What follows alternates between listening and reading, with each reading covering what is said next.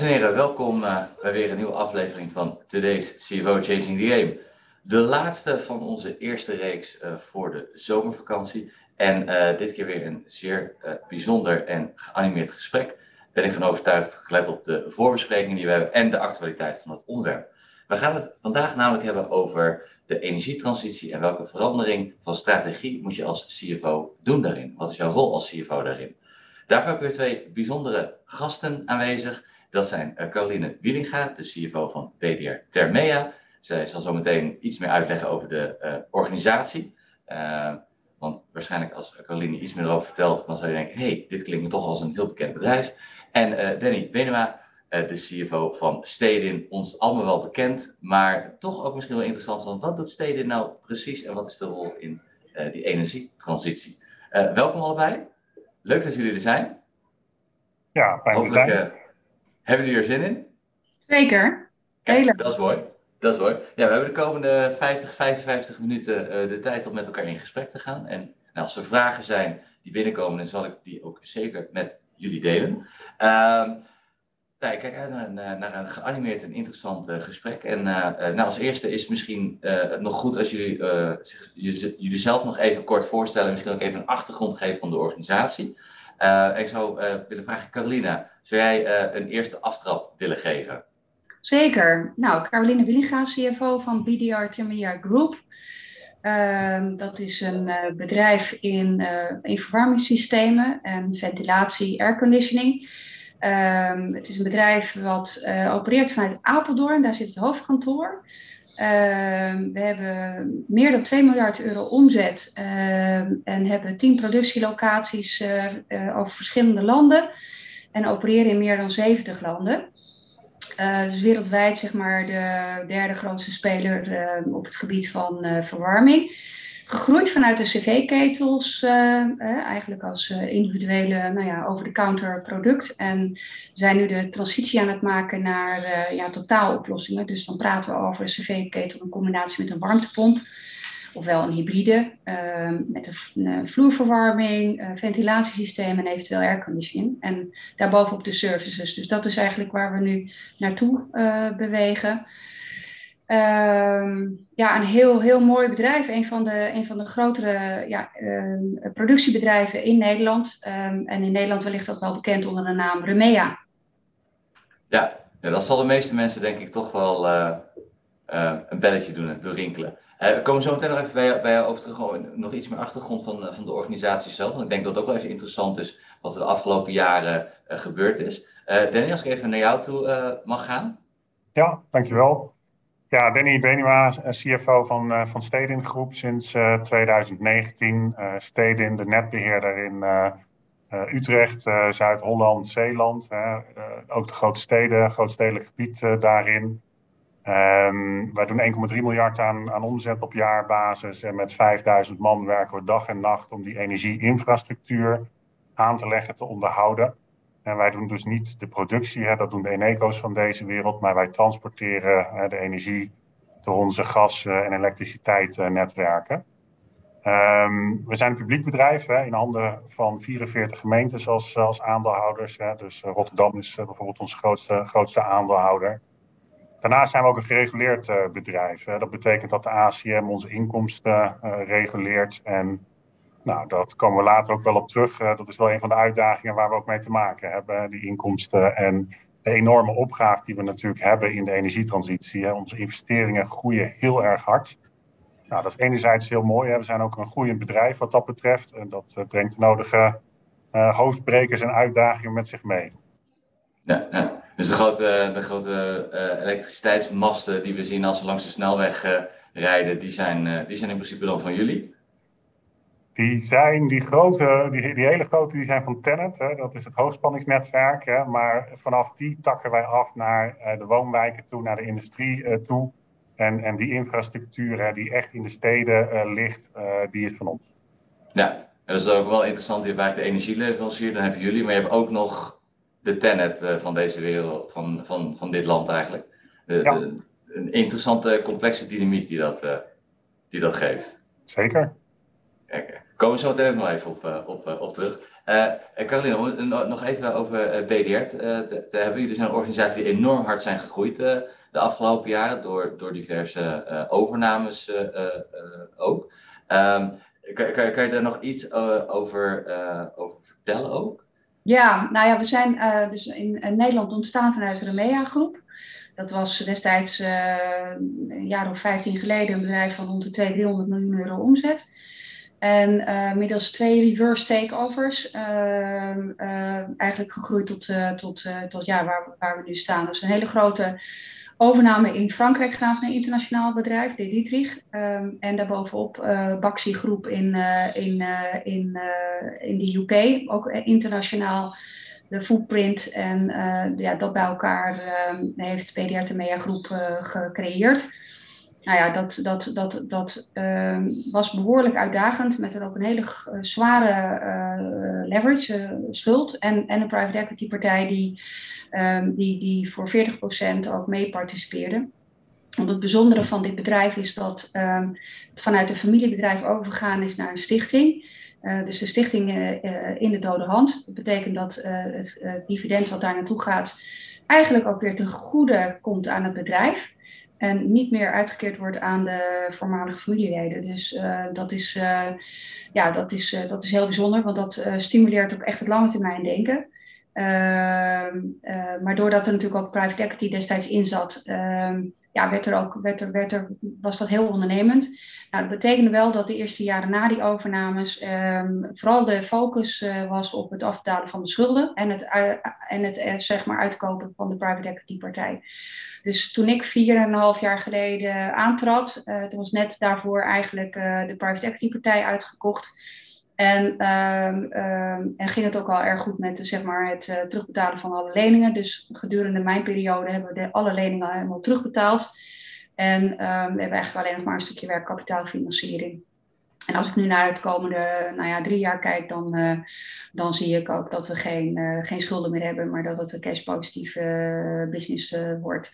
Helemaal positief. Dus dat is natuurlijk wel ook heel, heel gaaf. En, ja ja, dus ik heb eigenlijk vanaf de eerste dag dat ik binnenkwam, uh, heb ik uh, mogen investeren. En uh, heb ik ook het investeringsbedrag inmiddels ja, bijna verviervoudigd ten opzichte van het verleden. En dat, gaat, dat zit met name in producten, nieuwe producten. Hè, dus we denken aan, aan warmtepompen onder andere.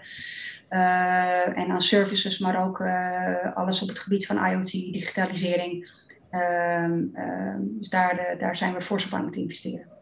Ja. En als je nu kijkt naar, uh, naar de energietransitie waar we met z'n uh, allen in zitten, die nou, door allerlei ontwikkelingen alleen maar versneld wordt op, op dit moment.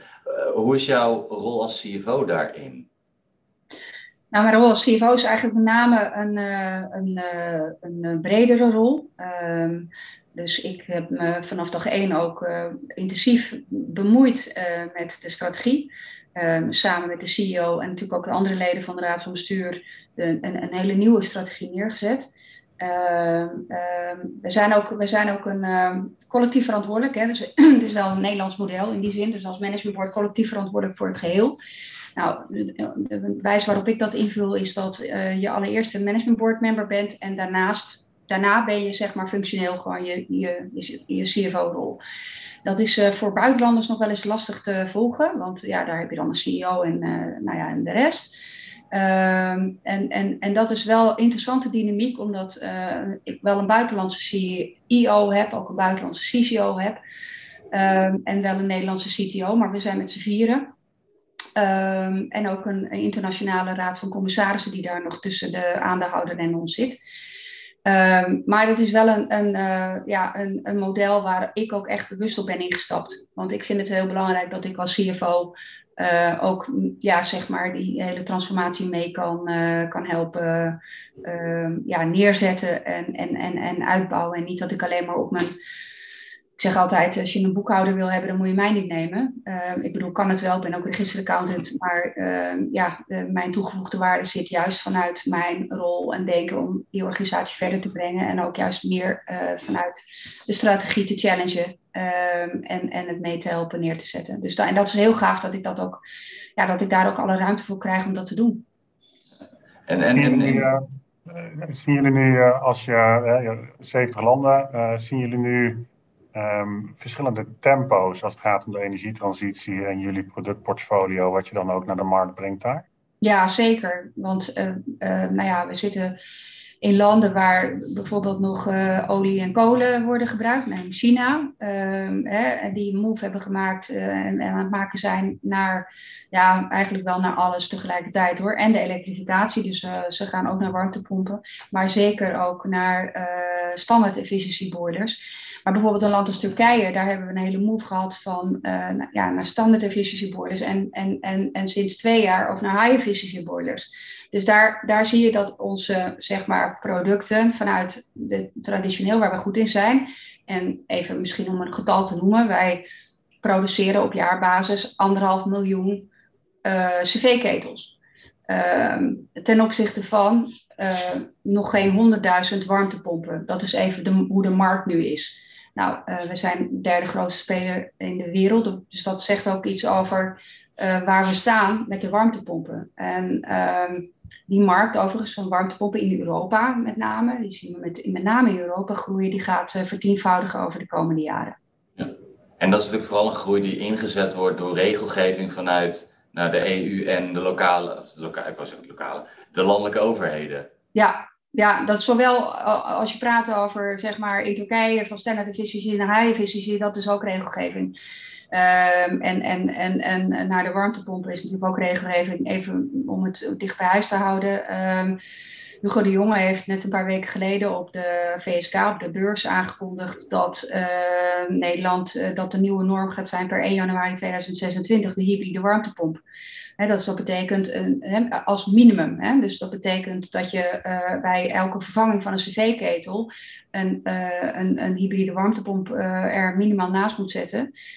Dan wel het hele systeem moet, moet gaan vervangen met een complete warmtepomp of iets anders wat, wat renewable is. Nou, dat kan ook nog steeds een cv-ketel zijn, maar bijvoorbeeld op biogas of op de hele langere termijn op, op waterstof. Dat zou ook nog een oplossing kunnen zijn. Wij hebben uh, twee jaar geleden al de eerste waterstofketel uh, op de markt gebracht. Drie jaar geleden alweer.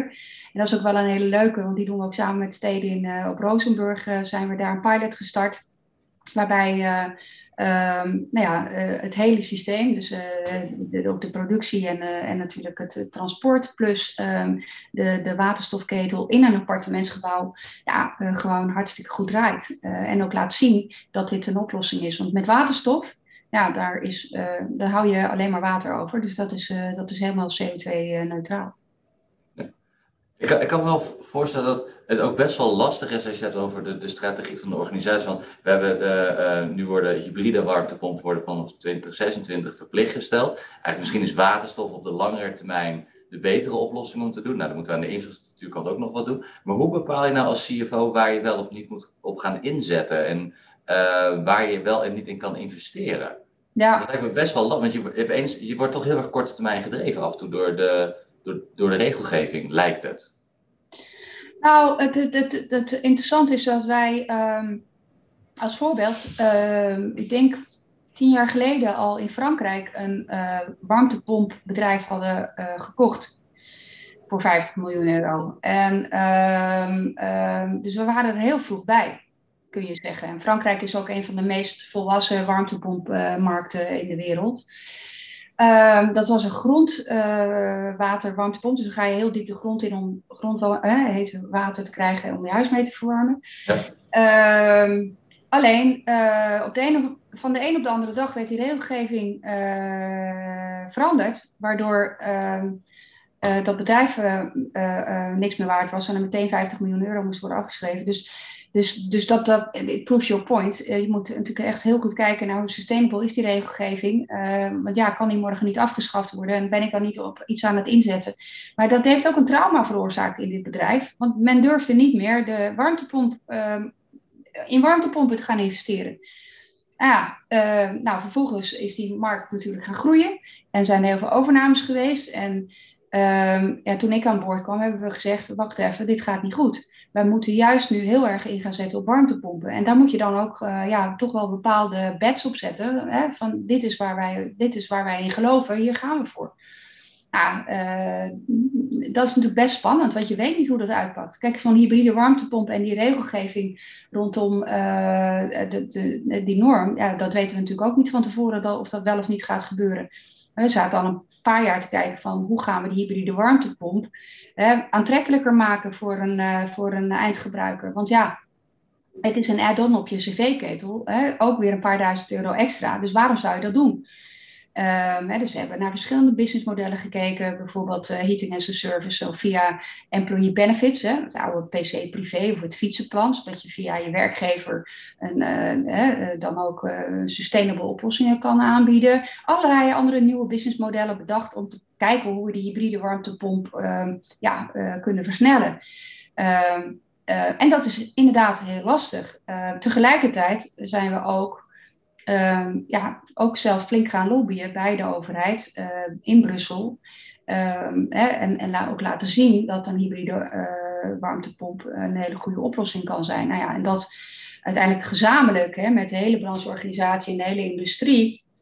Want we moeten ook trots zijn op de, op, de, op de technische kennis die we in huis hebben en die we in Nederland hebben als we praten over onder andere cv-ketels.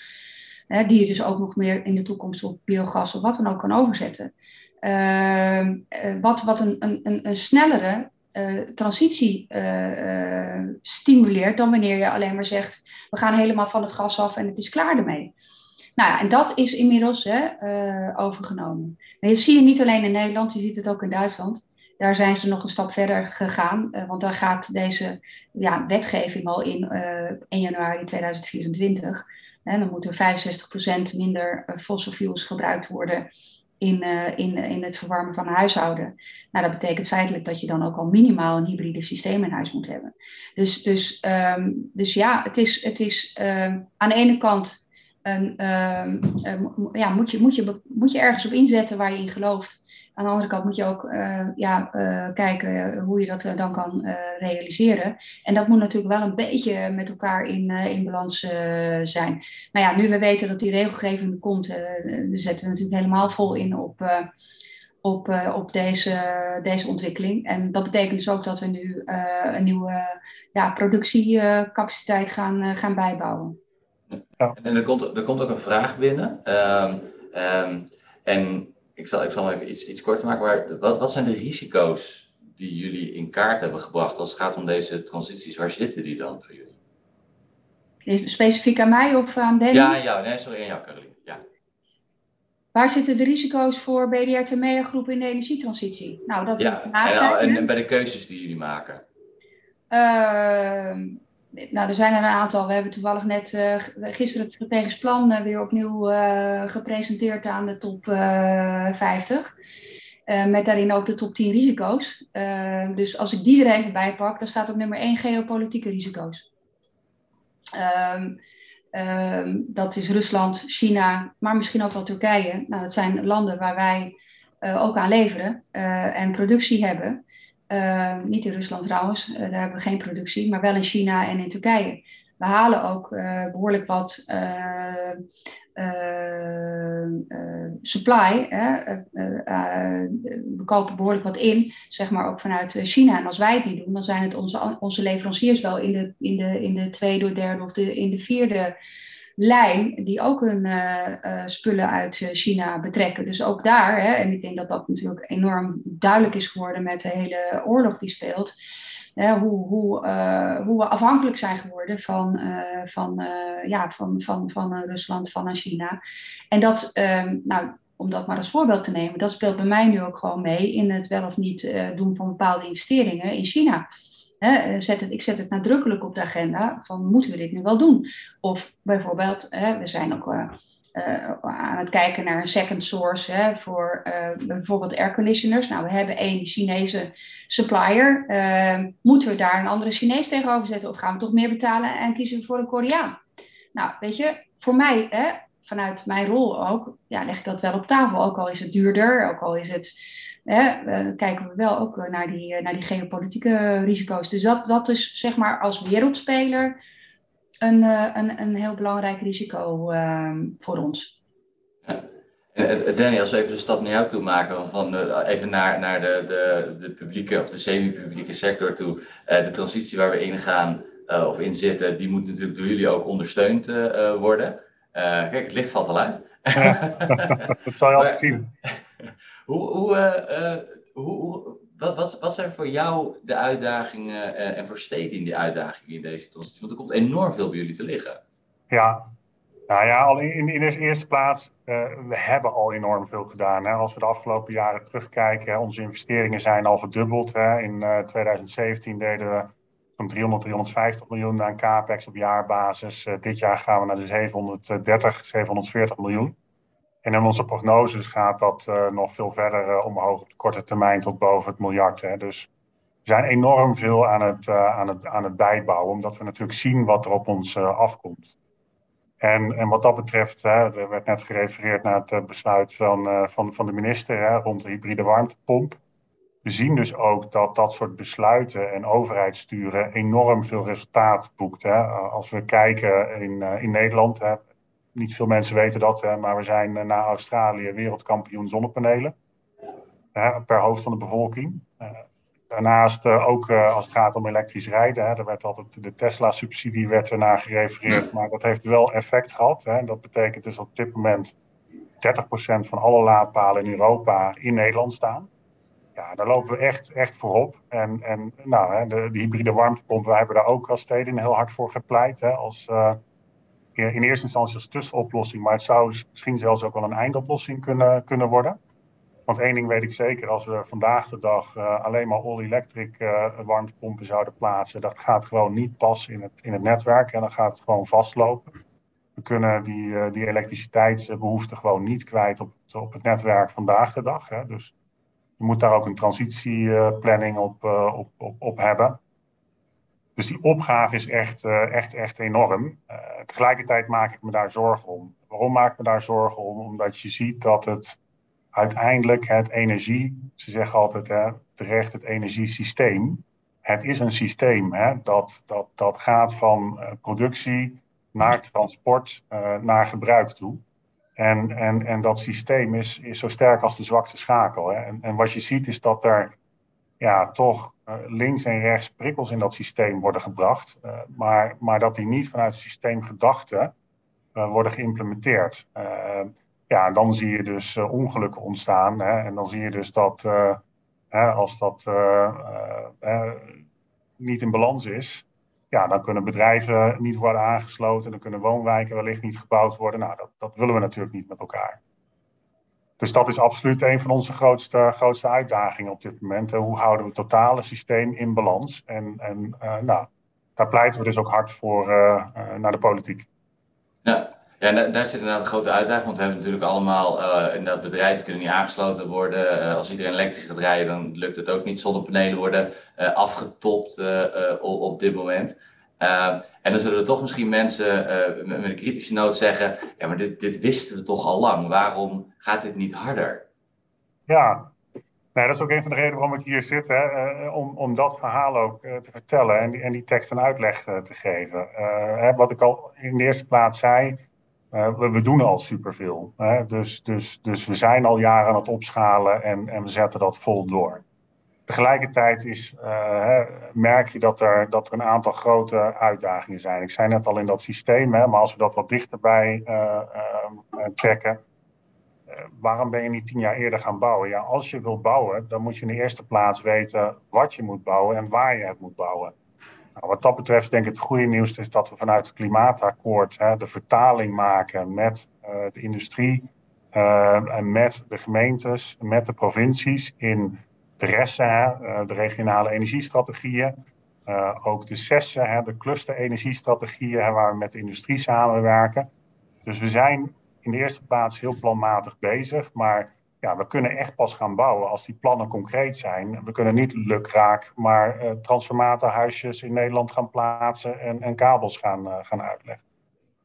Nou, dat is, dat is in de eerste plaats, uh, denk ik, de uit, uitdaging. De andere uitdaging, ik zei het al bij mijn introductie, we zijn een publiek gereguleerd bedrijf.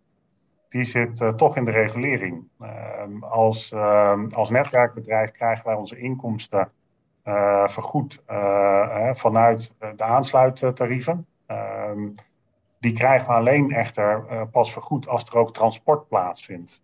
dat is hoe het reguleringsmodel is, is opgebouwd. Dat betekent dus dat er tot vandaag de dag een incentive in dat systeem zit om zo laat mogelijk te gaan bouwen. dat is waar wij vanuit de politiek, vanuit de regulering, de afgelopen honderd jaar op zijn, zijn, zijn aangestuurd dus als ik, als, ik, als ik al wist waar ik moest gaan bouwen, als ik dan was gaan bouwen en ik had ja, capaciteit neergezet die niet gebruikt werd, ja, dan krijg ik daar geen inkomsten op. Nou, dat, in een tijd dat wij uh, fors meer investeren uh, en de investeringen die wij doen pas over 40 jaar goed krijgen, nou zien we dus dat wij op dit moment 200 miljoen negatieve cashflow hebben. wij maakten een paar jaar geleden op jaarbasis 100 miljoen winst. Nou, ik moet mijn best doen om dit jaar uh, geen verlies te gaan leiden. En, en vorig jaar heb ik ook break-even gedraaid. Dus er zitten gewoon heel veel uh, prikkels in dat systeem. Wat uh, ervoor zorgt dat, dat ja, die uitdaging gewoon echt, echt enorm is. Um, ja, en tegelijkertijd, hè, wij zeggen ook intern, het is een onmogelijke opgave, maar we gaan het wel doen dus wij moeten uh, aan de ene kant die financiering borgen. Daar zijn we ook al jarenlang in gesprek met, met onze aandeelhouders. Die hebben ook al twee keer kapitaal gestort. We zijn op dit moment ook met de Rijksoverheid in gesprek om extra kapitaal op te halen. Maar naast kapitaal moet inderdaad ook hè, de, vergunningstrajecten um, echt, echt minimaal door de helft. Hè. Als wij een nieuw groot elektriciteitsstation neerzetten, zijn we acht jaar bezig om te plannen, uh, milieueffectrapportages, studies, uh, procedures. En, en, en van die acht jaar zijn we maar twee jaar echt aan het bouwen. Hè. Dat betekent dat we zes jaar bezig zijn met, met alle randzaken. Nou, als je dat uh, projecteert op 2030, hè, dat betekent dat alles wat nu niet op de tekentafel ligt, niet voor 2030 gerealiseerd gaat worden. Nou, dan weten we één ding zeker, dan gaan we het niet redden. Nee. Ook daar zijn we volop aan het, aan, aan het lobbyen. Um, nou, we zien natuurlijk, ik hoorde het net ook al bij Carolina, uh, de supply chain ketens onder druk staan. Uh, waar wij een paar weken geleden nog chips voor, voor 10, 11 euro konden kopen, die in onze transformatorstations geplaatst worden. Ja, is dat nu 500, 600 euro geworden. ja, en in de laatste plaats natuurlijk ook, waar, waar vinden we de mensen, hè? gekwalificeerd personeel. Dus het zijn echt enorme opgaven waar we voor staan ja, we moeten dat samen doen. Uh, met de industrie, met de politiek, met het bedrijfsleven. Ja. Maar als ik, als ik, als ik, een, een hele korte door de bocht samenvatting maak, dan zeg je eigenlijk, oké, de overheid wil dat we heel veel gaan doen en die dwingt ons een beetje, maar ze werken ons ook gelijk tegen, want alles om het te doen is eigenlijk nog steeds ingericht op een systeem wat, wat, wat allemaal veel te lang duurt. Ja, nou ja, toen ik in 2019 binnenkwam, uh, toen had ik natuurlijk wel een inschatting van. Uh, hij kwam vanuit een commerciële beursgenoteerde omgeving en ik ging naar dat publieke gereguleerde bedrijf. En ik dacht toen uh, toch, nou, hoe, hoe, complex kan dat zijn? Hè? Dat bedrijf wat kabels en leidingen aanlegt in Nederland, niet internationaal. Het is duidelijk wat de opgave is. Ja, dat heb ik echt onwijs onderschat. Hè? Dus ik ben vanaf eigenlijk dag één met, met, met al deze vraagstukken en met name ook het financieringsvraagstuk natuurlijk bezig. En wat ik merkte is dat als ik uh, met aandeelhouders in gesprek was, hè, de gemeentes, ja, dat, dat die toch naar de Rijksoverheid keken. Hè, want ja, wij zijn wel aandeelhouder, maar dat is toevallig historisch bepaald omdat 100 jaar geleden hè, de gemeentelijke energiebedrijven waren en er een keer een splitsingswet is uh, geweest. maar, maar wij hebben ook niet de draagkracht. Hè. We hebben op dit moment een kapitaalbehoefte van 1,8 miljard. Hè. Dat is echt fors. Dat is meer dan 50% van ons huidige eigen vermogen. En dat is gebaseerd op het klimaatakkoord. Hè, dat is nog niet met Fit 55 en alle ontwikkelingen van inflatie uh, er, er, erbij in. Maar we zagen dus dat die, dat dat die gemeentes, die keken naar de Rijksoverheid. Uh, ja, de Rijksoverheid, die keek weer naar de gemeentes of naar de ACM die onafhankelijk de tarieven bepaalt. Hè, dus, dus op een gegeven moment heb ik gezegd van ja jongens, er zijn, wij zijn wettelijk bepaald in publieke handen. Hè. Wij kunnen niet eigen vermogen op de kapitaalmarkt ophalen. De overheid stelt uh, ambitieuze klimaatdoelen. De ACM die knijpt ons, uh, ik zeg het even wat, wat plat af, in, in, in de inkomsten. En, en in dat krachtenveld moeten wij het onmogelijke gaan doen. Nou, dat, kan niet waar zijn. Dus we hebben toen al die partijen in een ronde tafel tegelijkertijd bij elkaar gebracht. En, en, in meerdere sessies ja, eigenlijk het probleem op tafel gelegd. En ook gezegd van ja, de oplossing moet hier vandaan komen. en meer partijen zijn er niet. Ja, of we moeten de wet gaan veranderen. Maar dan weten we helemaal dat we een paar jaar onderweg zijn. Ja, ja, ja. En, en, en Caroline, in hoeverre ehm, merk jij in, in, in de ambitie die jullie hebben, de transitie die jullie door willen maken, dat je toch ook weer geremd wordt uh, door degene die eigenlijk ook weer een verplichting stelt, dus de overheid? Um, ja, nou ja, de overheid is natuurlijk zo'n containerbegrip. Maar ik, wat Danny zegt, hè, daar wil ik ook zeker aan uh, even op reageren. Want uh, er is heel veel decentraal bij de gemeenten uh, neergelegd. Nou, om even een voorbeeldje te geven. Wij willen, wij willen in Apeldoorn willen een nieuw, nieuw, hele nieuwe productie neerzetten. Inclusief experience center, kantoor, trainingscentrum en noem het allemaal maar. Nou, ik, ben, ik sta gewoon al één, twee jaar stil. Uh, en dat, dat, dat, dat, dat, heeft deels oorzaken bij de gemeente, met, uh, precies wat je zegt, maar ook ProRail. Hè. er een kleine, een kleine oversteek uh, waar, we, die, waar wij dan geen gebruik van mogen maken, maar dan moet er eerst een tunnel komen. Dan, dus, hè, dus, dus, dus met als gevolg hè, dat, dat als ik nu niet eind voor het einde van deze maand gewoon echt progressie zie, ga ik gewoon naar het buitenland. En dan komt die productie er dus gewoon niet in Nederland. Dat is dan wat er gaat gebeuren. Nou, dat, dat gaat wel aan mijn hart, weet je, want hoeveel productiebedrijven zijn er nog in Nederland? En zeker hè, gaat dan ook een heleboel uh, kennis verloren als we dat dan naar het buitenland gaan brengen. Dus ik ben ook bij het ministerie geweest, bij Jette, bij de jongen, uh, uh, overal geweest om te kijken, kunnen we dan hè, niet gezamenlijk zorgen dat, uh, dat dat er komt. Hè? Dan moet er een beetje druk worden opgevoerd en dit en dat. Nou, nou lijkt er net iets in beweging te worden gezet. Ik ga het zien eind van de maand, want dan moet er gewoon uiteindelijk een besluit worden genomen. Anders duurt het te lang en dan heb ik geen pompen. Hè? Dan heb ik gewoon geen hybride warmtepompen. Om ja. dus, dus, dus, dus, dus wat je ziet is, kijk, ik wil niet de vinger wijzen naar. Hè? Want we, zitten, we moeten het met z'n allen doen. Dit, de, waar wij voor staan, de energietransitie en alles wat erbij komt, is tien keer groter dan de deltawerken. En de deltawerken is een heel mooi voorbeeld van hoe gemeente, politiek, overheid, bedrijven, instellingen, noem het allemaal maar op, hebben samengewerkt dat is wat wij ook met z'n allen bogen. De, de klimaattafels was een hartstikke goed voorbeeld van hoe je gezamenlijk tot allerlei zaken kan komen. Dat moet verder worden doorgezet. En uh, ik weet ook dat Stedin daar heel hard uh, mee bezig is. Er zijn ook allerlei linkjes met, met Remea. Ik, ik ben zelf nog commissaris bij de Gasunie. Dus weet je, dus ook van daaruit wordt er heel erg die samenwerking gezocht. Maar het is, uh, het, het, het moet gewoon sneller dus dat is de opgave die we ook. Hè, dus, dus ik zeg ook altijd: als je naar die kant wijst, dan wijst er ook drie naar jezelf. Wij moeten met z'n allen zorgen dat we sneller uh, gaan. En uh, dus die vergunningentrajecten, dat moet geen acht jaar meer duren. Weet je, dat kan gewoon niet. Dat moet minimaal door de helft. Hè, uh, we, want we zetten, we zetten onszelf klem. En, en, en, en waar ik eigenlijk persoonlijk heel blij mee ben, is dat Jette een, een dashboard heeft ge, opgezet met KPI's. Want eigenlijk heeft hij zelf natuurlijk helemaal geen departement. Dus hij is compleet afhankelijk van wat er anderen allemaal doen.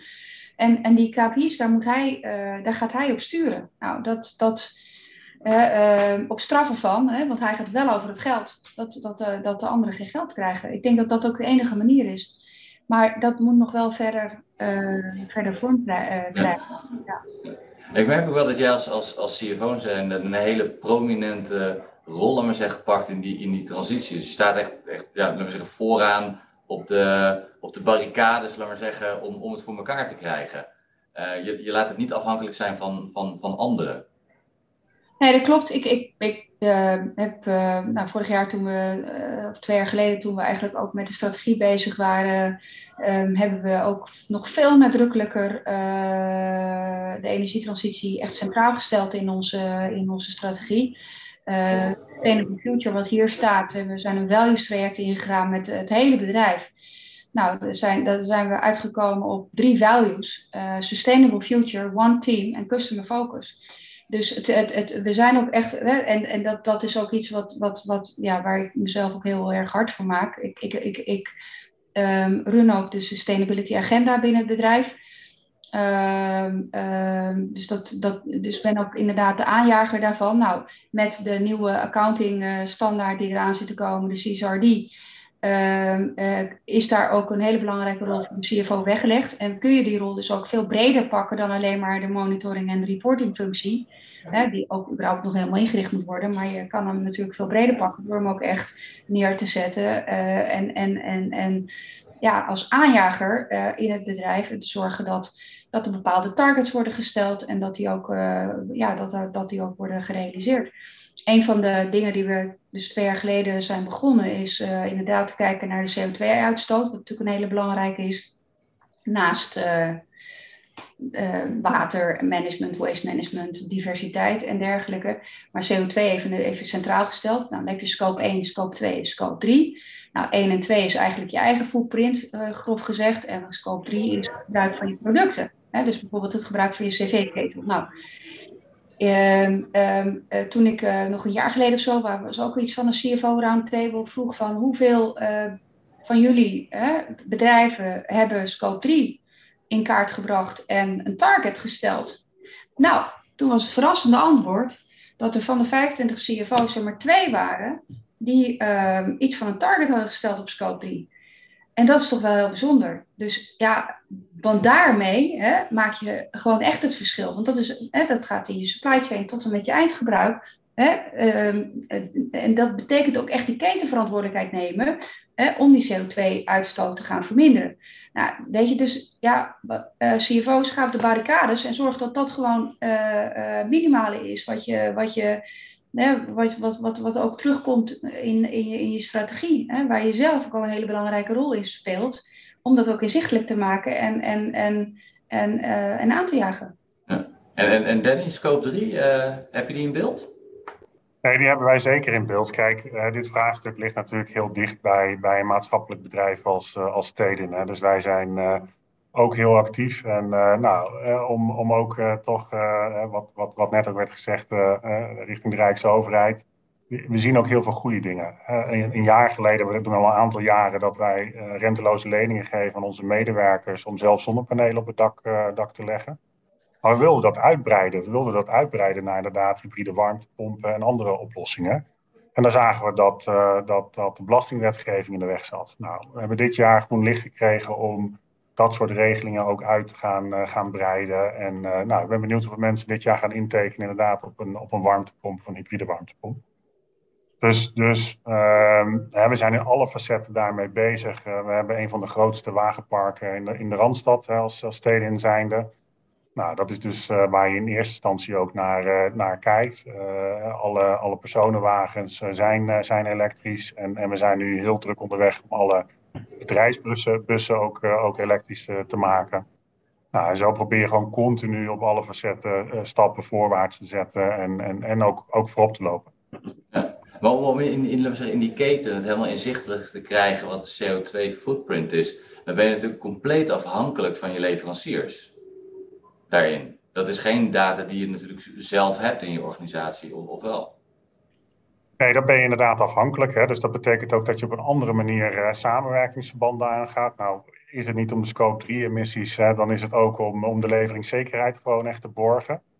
Um, hè, dus we zien waar steden traditioneel bijvoorbeeld ook richting aannemers of toeleveranciers uh, ja, met name op prijs zat en, en, en geen uh, enkel afroepcontracten af, afsloot. Zeggen we nu van ja jongens, we weten nog niet precies wat het gaat zijn, hè, maar uh, we willen jullie gewoon contracteren voor de komende tien jaar. Hè, want we willen dat jullie ook investeren in scope 3, maar ook in, in productiecapaciteit. Dus uh, wij geven gewoon een afnamegarantie voor de komende x jaar en, en we gaan dat samen inkleuren. Uh, dus je ziet ook op dat, dat vlak dat er, hè, waar we net stil stonden bij, we moeten het samen doen. Hè, dat, je, dat je ook gedwongen wordt anders naar je naar je keten te kijken en dat te vertalen in andere samenwerkingsvormen. Ja, er zijn ook bepaalde certificeringen, hè, zoals met Ecovaris, uh, waarbij wij ook gewoon zeggen van, nou ja, weet je, als je niet uh, aan minimum die uh, standaard voldoet, dan mag je ons niet leveren. Dus dat je gaat het ook echt, echt terugleggen bij, bij, de, bij de leveranciers. om ook ja, daarin te komen tot meer sustainable oplossingen. En dat kan ook over packaging gaan, het kan over alles gaan. Dus dat is, dat, is, dat, is, dat is wel heel belangrijk. En merk je dan wel de, de gedachte die dat daar in, in het oosten, in China, geven ze niks op milieu en ze blijven lekker uitstoten. Wer, werken, Nee, dat, dat, ben ik niet met je eens. Dat is helemaal niet waar. Want, uh, nee, ik zeg, ik zeg niet dat het zo is, maar de gedachte leeft af een beetje. reageer meteen, want uh, ze zijn daar juist wel heel erg bezig met sustainability. Juist ook vanwege het directe effect dat zij die zien in de grote steden, namelijk uh, de smog. Dus vanuit die smog uh, zijn, ze, zijn ze juist heel erg in gaan zetten op ehm, van, van kolen af naar, naar gas en naar elektra. Ze, sterker nog, daar werden in Beijing op een gegeven moment gewoon letterlijk de koolstoofs uit de keukens getrokken. Zonder dat er überhaupt nog een elektriciteit of een gasaansluiting was van zoek het maar uit. Maar uh, deze, gaan, uh, deze gaan eruit. Het moet, uh, moet naar duurzamere oplossingen gaan. Dus, dus um, wij hebben daar een nieuwe fabriek neergezet twee jaar geleden, die geopend is gedurende COVID. Um, dus ik ben er nog helemaal niet eens geweest. Maar um, dat, is, dat is een, een, een, een Bream Platinum. het het meest sustainable gebouw, productiefaciliteit, zeker in die regio in China. Uh, maar ze, uh, ja, dat is er ook eentje die ik graag in Nederland zou willen hebben op dat niveau. Dus, dus, dus, en, en dat trekt ook uh, de talenten aan in, in China. Dus het is wel degelijk echt een onderwerp waar zij ook mee, mee, mee dealen. Ja, ja. Ja, we zien natuurlijk aan, aan, aan, de, aan, de, aan de rapportagekant, je had het ook over, het natuurlijk ook verplicht vanaf 1 januari 2023 over beursgenoteerde bedrijven. Dat zal later ook voor niet beursgenoteerde bedrijven gaan, gaan gelden. Dat zijn natuurlijk allemaal dingen die helpen om uh, uh, nou, zaken als, als, als, als CO2-uitstoot uh, en dergelijke energiezuinigheid inzichtelijk te, te, te, maken. Er is best wel veel aan regelgeving, maar sluit het nou allemaal ook op elkaar aan? Of, of zit er nog veel, mist, mist daar integraliteit tussen? Laat ik zo zeggen, tussen alle verschillende regels die door overheden en dergelijke opgelegd wordt dat het wel goed is, maar het past nog niet helemaal. Er mist nog iets. Nou, wat wij in ieder geval zien, hè, kijk, uh, een van onze grote strategische uitdagingen, zeg ik altijd, is eigenlijk de publieke opinie, hè, komende tien jaar als, als steden zijnde. En dat is iets nieuws voor ons. Hè. We waren, uh, ik zeg altijd, we zijn een 100 jaar oude start-up. Hè. We waren altijd dat uh, bedrijf wat de energieinfrastructuur in een redelijke steady state beheerste. En investeringen waren gelijk aan afschrijvingen en uh, nou, dat, dat, dat, dat, dat kabbelde door. Ja, en in één keer uh, uh, barst echt die energietransitie los. Hè? Dus dan, dan, dan zie je dat je tegelijkertijd met die 100 jaar legacy um, fors moet investeren, dat je een negatieve cashflow hebt, dat je onwijs moet innoveren, dat je heel veel mensen moet aantrekken. Nou, dat is dus een van de grote uitdagingen. Hoe breng je dat oude en dat nieuwe samen? Um, en, en een van de antwoorden die we daarop uh, op hebben, is dat we juist uh, ook voorop willen lopen in, uh, hè, op het reportingvlak, non-financial. Ehm, waarin wij onze stakeholders veel beter nog moeten gaan informeren over wat we allemaal doen. En, en niet zeggen van, nou, we hebben afgelopen jaar 700 miljoen geïnvesteerd, maar we hebben afgelopen jaar zoveel kilometer kabel aangelegd, we hebben zoveel klanten aangesloten, we hebben zoveel slimme meters geplaatst we zoveel laadpalen uh, aangesloten. Dat is wat mensen wat, wat zegt. En dat je ook continu kan laten zien, hè, tot 2030 hè, willen we dit doen. En, en we liggen op koers om, om, om die targets te halen. Nou, dat betekent ook dat wij in ieder geval fors, fors investeren hè, op dat vlak.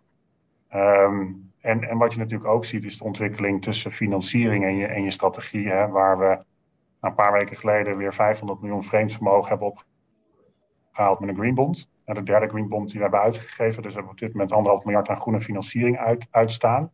Ook dat hebben we in de eerste instantie niet gedaan omdat we uh, zo nodig per se uh, groen moesten. En omdat er misschien een paar basispunten rentevoordeel te behalen viel. Maar dat hebben we gedaan omdat we zien dat we daarover moeten gaan rapporteren. En omdat die rapportage uh, vereist intern in je organisatie doorwerken en de organisatie ook triggeren van hey, het is, ook dat is weer een integraal geheel. Hè. Financiering is rechtstreeks gekoppeld aan onze strategie en dat is rechtstreeks gekoppeld aan hoe we met de buitenwereld uh, ja, acteren en rapporteren. En, en zeg je daarbij dus dat voor de financiële functie, even, even niet zijn als persoon, maar de, de functie zelf, dat het belangrijk is om uh, inzichtelijk te maken hoe we uh, onderweg zijn in het verwezenlijken van die strategie. En dan gaat het niet zozeer om de financiële cijfers, maar juist om die non-financiële cijfers. Ja, die non-financiële cijfers die gaan er echt, echt, echt toe doen. En dat geldt denk ik niet alleen, alleen voor steden. Wat we daarnaast ook zien, hè, onze Achilleshiel hè, van, een, van een aantal jaren geleden, hè, dat is die financiering. Hè. Wij zijn als steden toen we gesplitst werden vanuit Eneco, uh, net wat krapper gefinancierd weggezet uh, dan, uh, dan onze collega-netwerkbedrijven. Nou, dat betekent dat we de afgelopen jaren heel veel geïnvesteerd hebben in, in tooling en processen hè, met ANA-plan. bijvoorbeeld als softwareoplossing, waarin we ehm, heel agile zijn geworden in het doorrekenen van uh, klimaatmodellen naar investeringsplaatjes. Hè. Wat gaat de laadinfrastructuur doen? Wat gaat de woningbouw doen? Uh, hoeveel warmtepompen denken we dat er inderdaad in ons netwerk komen? Hoe snel gaat dat? En vanuit zeg maar, die asset planning wordt dat meteen vertaald naar een financiële planning. En dat is niet voor één jaar hè, voor het budget, maar dat gaat tot 2030 tot 2040. Um, en, en als we dus inderdaad wijzigingen zien, ook aan de macro-economische kant, hè, nu met de renteontwikkelingen, vorige week natuurlijk de ECB en de Fed, ja, dan zie je in één keer een aardverschuiving ontstaan. Dan wil je heel snel in staat zijn als organisatie, oké, maar wat betekent dat dan voor onze kapitaalbehoeften, voor onze investeringsplaatjes en, en, en voor het managen van onze stakeholders? Nou, ik durf al met enige trots te zeggen dat we daar echt eh, als steden in uh, voorop lopen um, in, in hoe we dat doen. Ja. En, en Caroline, werkt dat bij, bij, bij jou ook zo uh, als je het verhaal van, van, van Danny hoort? Ja, nee, ja, weet je, wij, wij uh, ja, Nederland is natuurlijk maar één onderdeel van, uh, van het geheel. Hè. Dus wij kijken toch, uh, toch, toch als ik zeg maar naar het totale uh, speelveld kijk, dan, ja, dan, dan, dan heb je natuurlijk te maken met dat dingen niet op elkaar aansluiten of dat, dat, je, dat je anders moet reageren in de markt. Ehm, maar grosso modo, ja, weet je, natuurlijk, ik herken de uitdagingen wel. En zeker ook vanuit mijn gasolie pet. Ja. Dus, maar, maar, zie je ook dat, dat de financiële afdeling voor jou een hele belangrijke rol speelt in het monitoren van die duurzaamheidsstrategie, of die veranderende strategie, uh, richting steeds meer sustainable, uh, en dat dan ook steeds meer op het niet-financiële qua rapportage zit? Ja, nou ja, dat, dat gaf ik net ook al aan, hè, met die, uh, met die CO2-rapportage bijvoorbeeld. Of, ja. Dus dat, dat wij dat juist ook heel erg omarmen en, uh, en dat we daar ook uh, gaan, gaan proefdraaien, schaduwdraaien met, met, met, met, met, met allerlei KPI's. Dus we werken heel nauw samen met, met de sustainability afdeling, zal ik maar zeggen. Nou, die rapporteert ook aan mij, dus dat, dat maakt het ook allemaal weer een stuk makkelijker. Um, ja. Ja, ja, nog een aparte het is gewoon een waanzinnige, waanzinnige kans voor, voor finance om daar een rol in te pakken. Ja.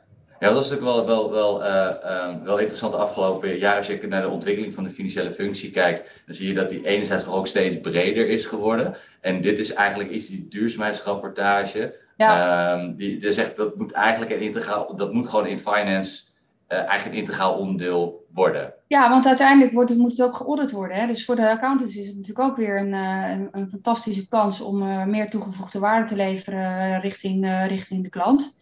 Um, dus, dus ja, wie zijn er dan beter voor geschikt dan, dan, dan finance? Die weten hoe ze moeten omgaan met data, met, met audits, et cetera, et cetera. Dus ik vind het een hele logische dat dat bij, bij, bij finance wordt belegd. Um, en het helpt ook finance om, om meer naar voren te bewegen, hè? Om, om, om, om, om die strategie te realiseren, om, ja, om, om, om, om, om mee te helpen sturen.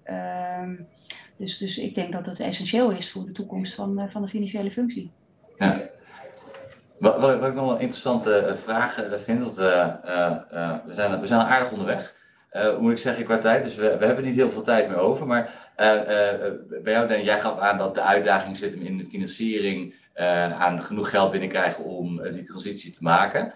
Uh, heel logisch, denk ik, vanuit een, een, een, semi-publieke of een publieke organisatie waar je in, in, in, zit.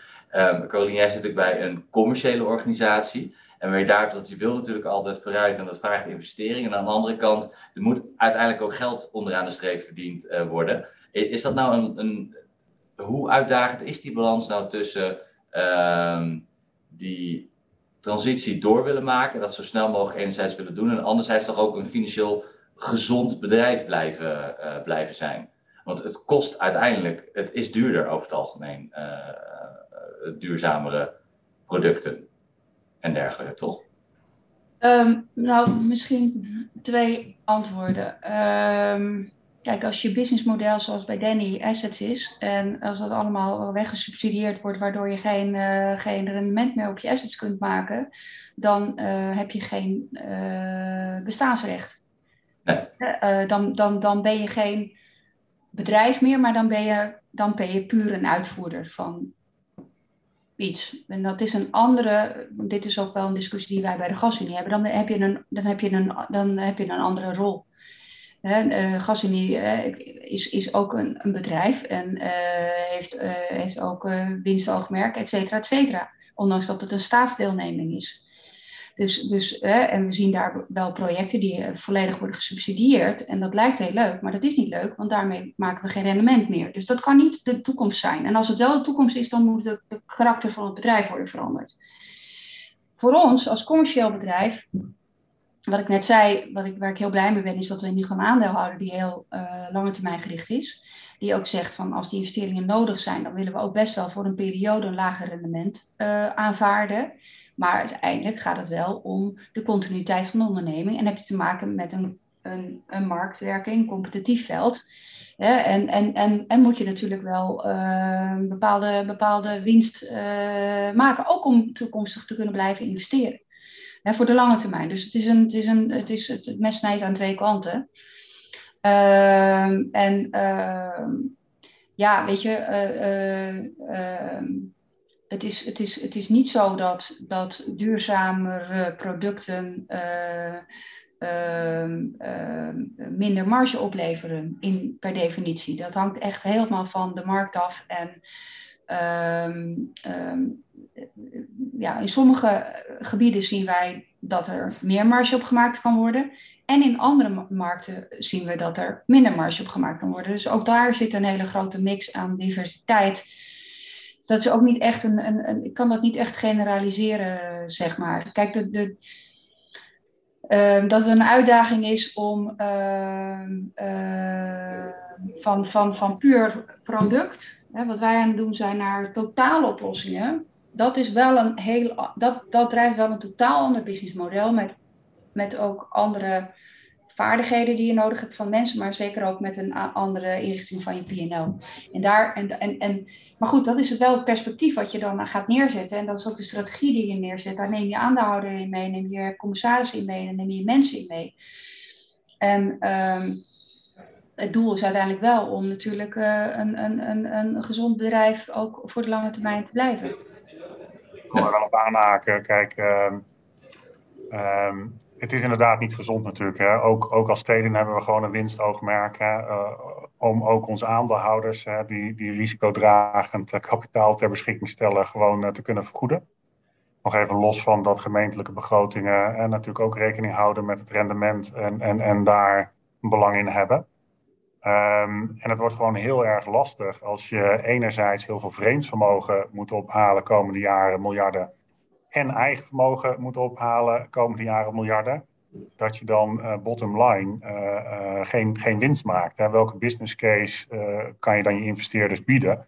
Anders dan dat ze weten dat ze in, in, een groeiend bedrijf investeren. En dat ze weten dat op de lange termijn de ACM wel een redelijk rendement garandeert. Nou ja, dan, dan ga je wel aan gemeentes en provincies vragen om nou, niet hè, naar de, de vierjaarsbestuurstermijn te kijken, maar hè, tot 2030 of 2040 uh, uh, geduld te hebben. Nou, dat kan natuurlijk, maar nou, dat moeten we ons wel realiseren met elkaar. Ander punt wat ik toch even nog wil zeggen, jij hint daar volgens mij op, en zeker ook aan de consumentenkant, is, is duurzaam duurder. Uh, wat ik altijd merk is dat uh, ja, dan toch door de CFO-bril uh, kosten en investeringen daar door elkaar worden gehaald. Hè. Het wordt altijd als een kosten post uh, gebracht. Terwijl een investering in zonnepanelen, het is een investering waar je inderdaad vooraf wat, wat, wat betaalt. op de lange termijn, hè, zowel financieel, maar ook maatschappelijk en waardestijging van je huis, rendement van, van krijgt. En hetzelfde geldt natuurlijk ook voor, voor een warmtepomp. Hè. Dat is gewoon een business case die uiteindelijk, hè, ja, particulieren worden toch ook daar gewoon, hè, die kijken gewoon ook naar hun eigen portemonnee um, en maken daar een afweging. En nou, ik denk dat hè, wat je ziet, dat de overheid daar natuurlijk hè, met, met beprijzing, met normering, met, met, met subsidiëring, heel, een hele belangrijke actor in is. Um, ja, en tegelijkertijd zie je dat als, als je dat gewoon goed inricht, dat, dat, dat vervolgens dan ook hè, die kostprijs uh, enorm daalt. Hè, dat hebben we bij zon gezien, dat zien we bij wind, dat zien we bij infrastructuur. En niet alleen daalt die kostprijs, ook de toegevoegde waarde wordt groter. Hè. De, de, de, de, producten die worden geleverd worden innovatiever en beter. Ja, misschien daar even op aanhakend. Uit eigen ervaring kan ik melden dat uh, wij afgelopen jaar 60, 60% minder gas hebben verbruikt door de hybride warmtepomp. Nou, dat kwam dan toevallig ook goed uit met de hoge gasprijs. Maar de, ja. de, meeste business case die is van zeven jaar naar vier jaar gegaan. Dus dat is best wel, uh, nou ja, even een commercieel praatje. Dat is ook heel erg. Nee, maar, dat, maar zo, zo, werkt het uiteindelijk wel. Zo werkt het eigenlijk wel. We, we zijn uh, aardig door onze, onze tijd heen, moet ik zeggen. Um, ik weet, willen jullie, hebben jullie allebei nog één uh, laten we zeggen, stichtelijke boodschap uh, naar de luisteraars toe? Uh, als het gaat om het uh, pakken van hun rol en positie. Dan hebben jullie daar nu uh, de kans voor.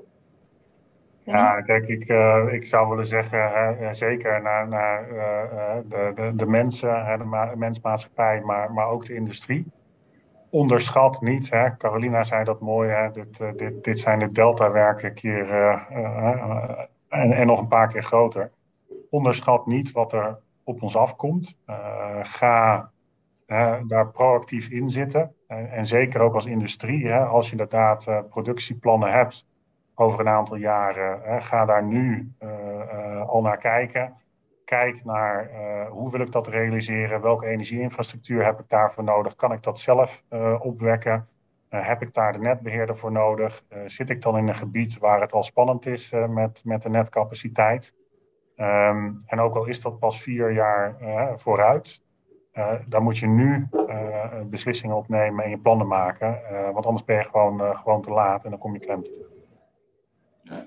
Caroline? Ja, misschien aanvullend, maar de, met wat Danny zegt, ik pak, pak een brede rol als CFO. Dat, dat, dat uh, de energietransitie, uh, maar ook ja, gewoon in brede zin, gewoon überhaupt denken op, op, zet jezelf op strategisch niveau als echte voor de, voor de, voor de rest van de raad van bestuur. En ehm, ik, denk dat de CFO daar prima thuis hoort.